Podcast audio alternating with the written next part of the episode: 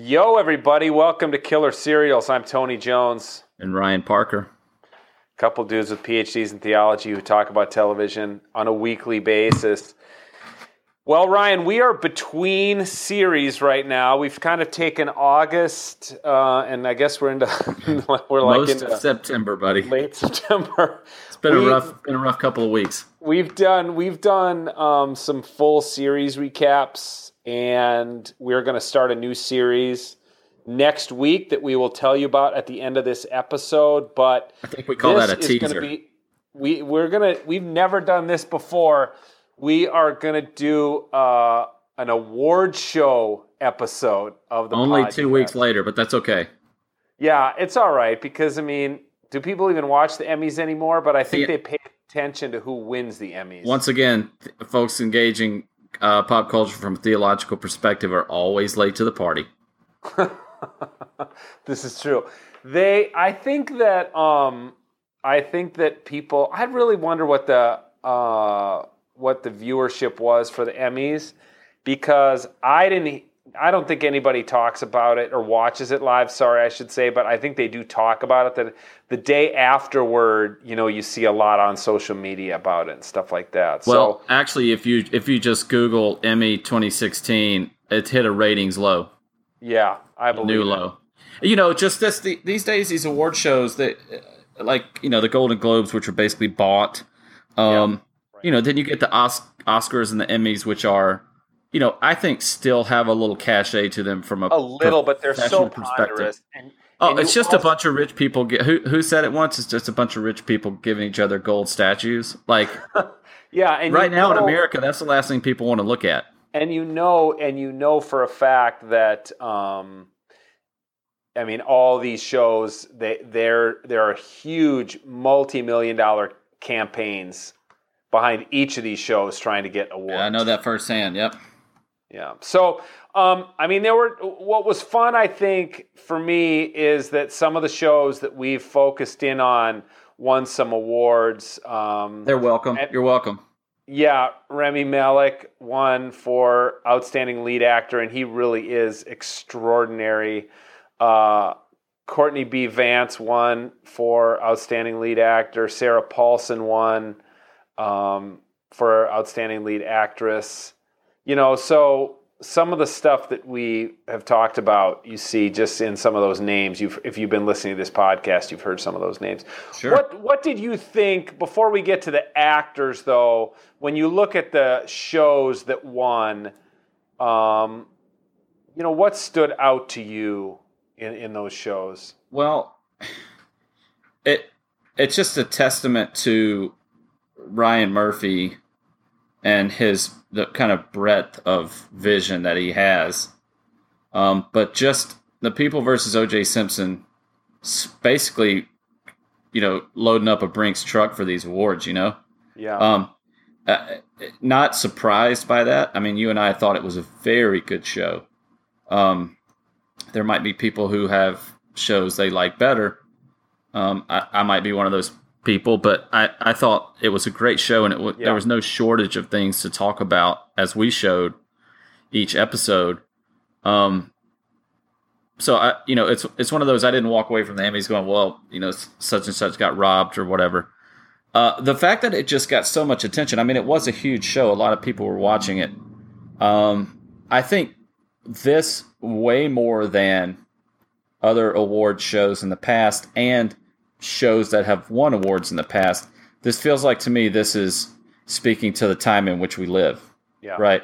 Um, that the critics were getting this one right, that the Academy was getting this one right, because as you and I said all along, this wasn't just about the OJ case. I mean, this is about the history of America. It's about America now, and so it was good to see that show get honored in the way that it did. And I think that's a show that'll have some legs. I think I've talked to a lot of people who would want to use that in the classroom, um, moving forward in, in classes about race or you know justice or whatever. I always thought I would love to have taught a class on The Wire in seminary and to follow through Yeah. the entire series with an incoming class and teach that every th- you know every semester for 3 years. because it has such different perspectives. And I, I, I could see how a show like The People versus OJ would fit into uh, theological education. Um, and it would be interesting to see if anybody does that, if it has any presence, you know, in the next year or two at a place like AAR, uh, the American Academy of Religion, Yeah. or something like that. So uh, that was a good. I mean, that's obviously was the big winner of the night, so that's kind of the first place to go. I, I really agree. I, I, I think, you know, one of the things about that show that's so hard to do, and I know because I'm doing some writing now where I'm writing about a historical time period, but Yeah, I've been challenged by at least one reviewer to try to make the story also implicate the current day. there you go. And that's I'm, it's like such a challenge.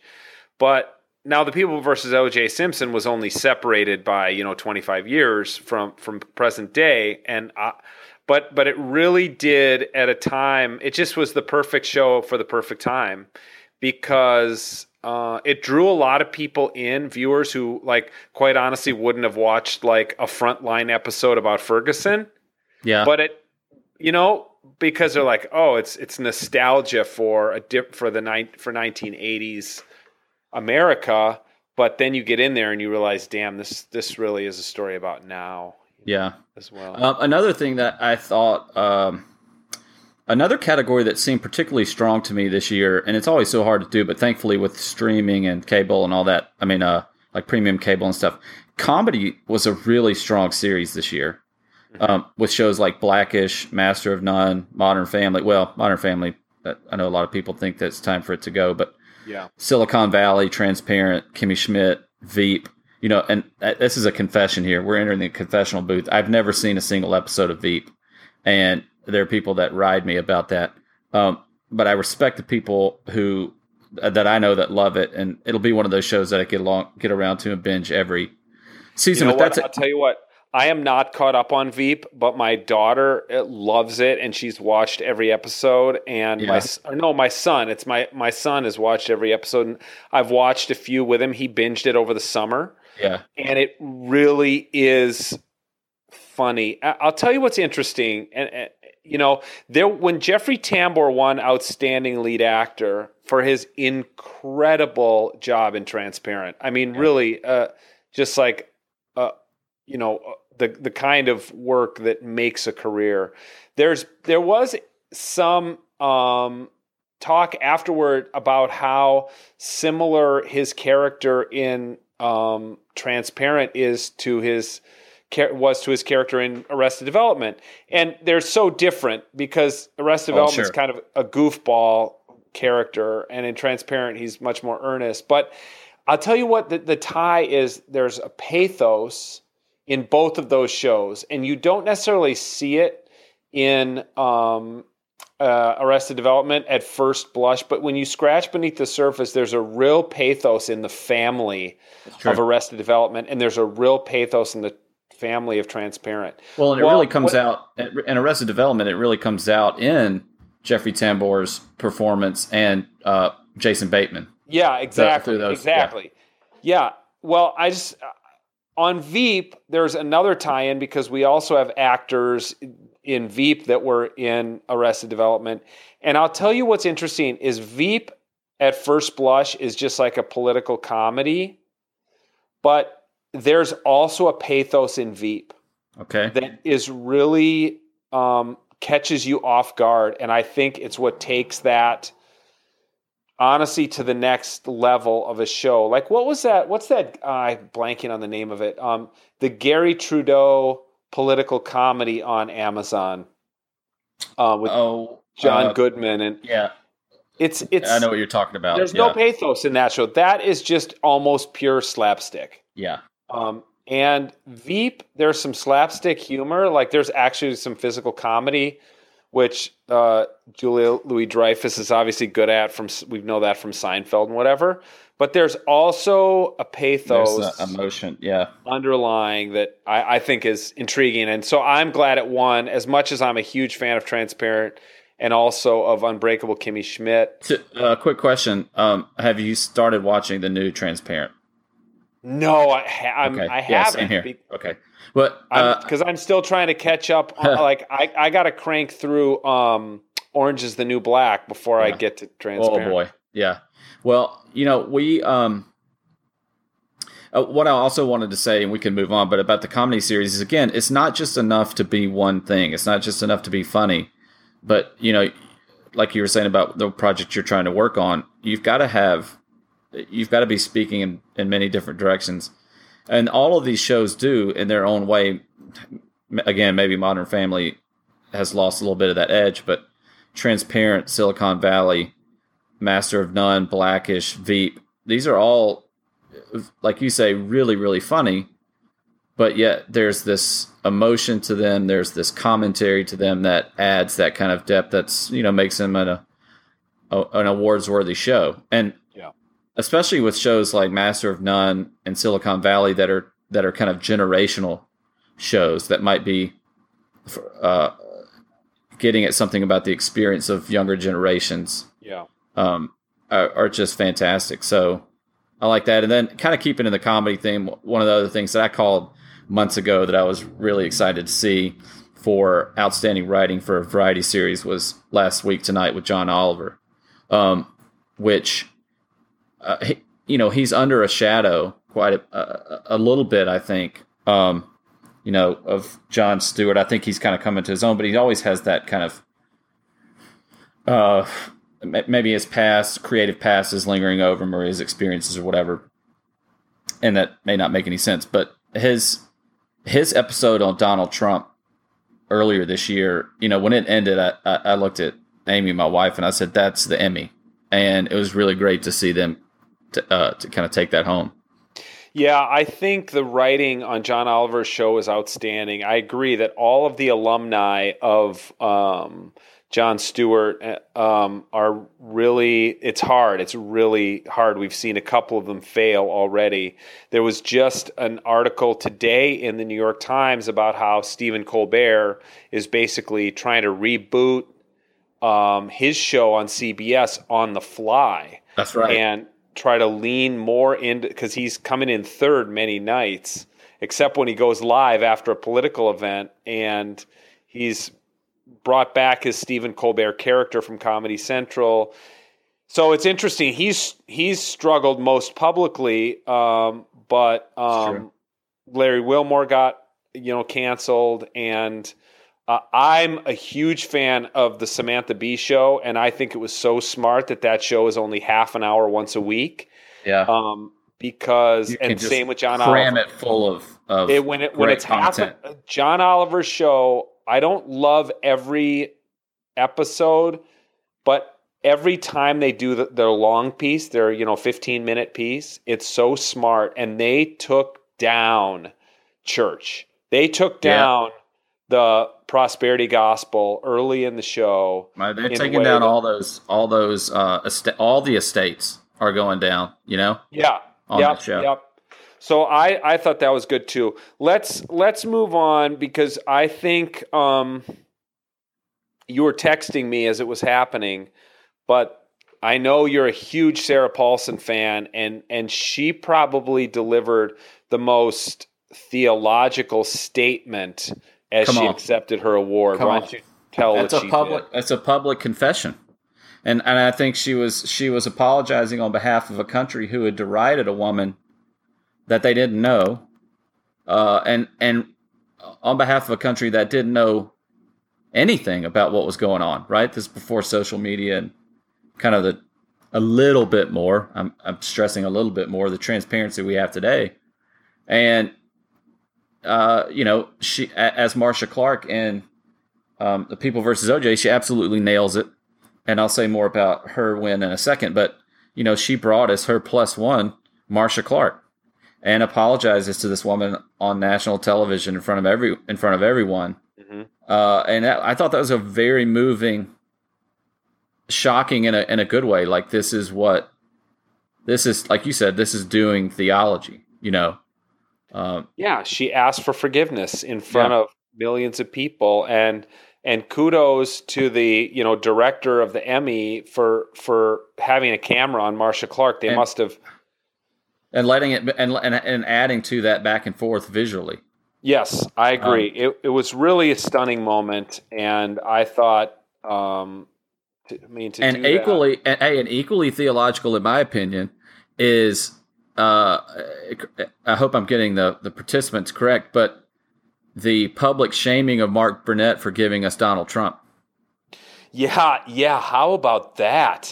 Yeah, that's incredible. Listen, you know, we don't often get too political on the show, but we're we're talking about theology and, and doing theology, and there's a lot about our pop culture and our media that has. And I'm not saying anything new here, but you know, it's the first time we're talking about this on the show, on the podcast. Is there the way in which the media is covering Donald Trump is kind of legitimizing his worldview when a worldview like that demands nothing more than a prophetic denouncement.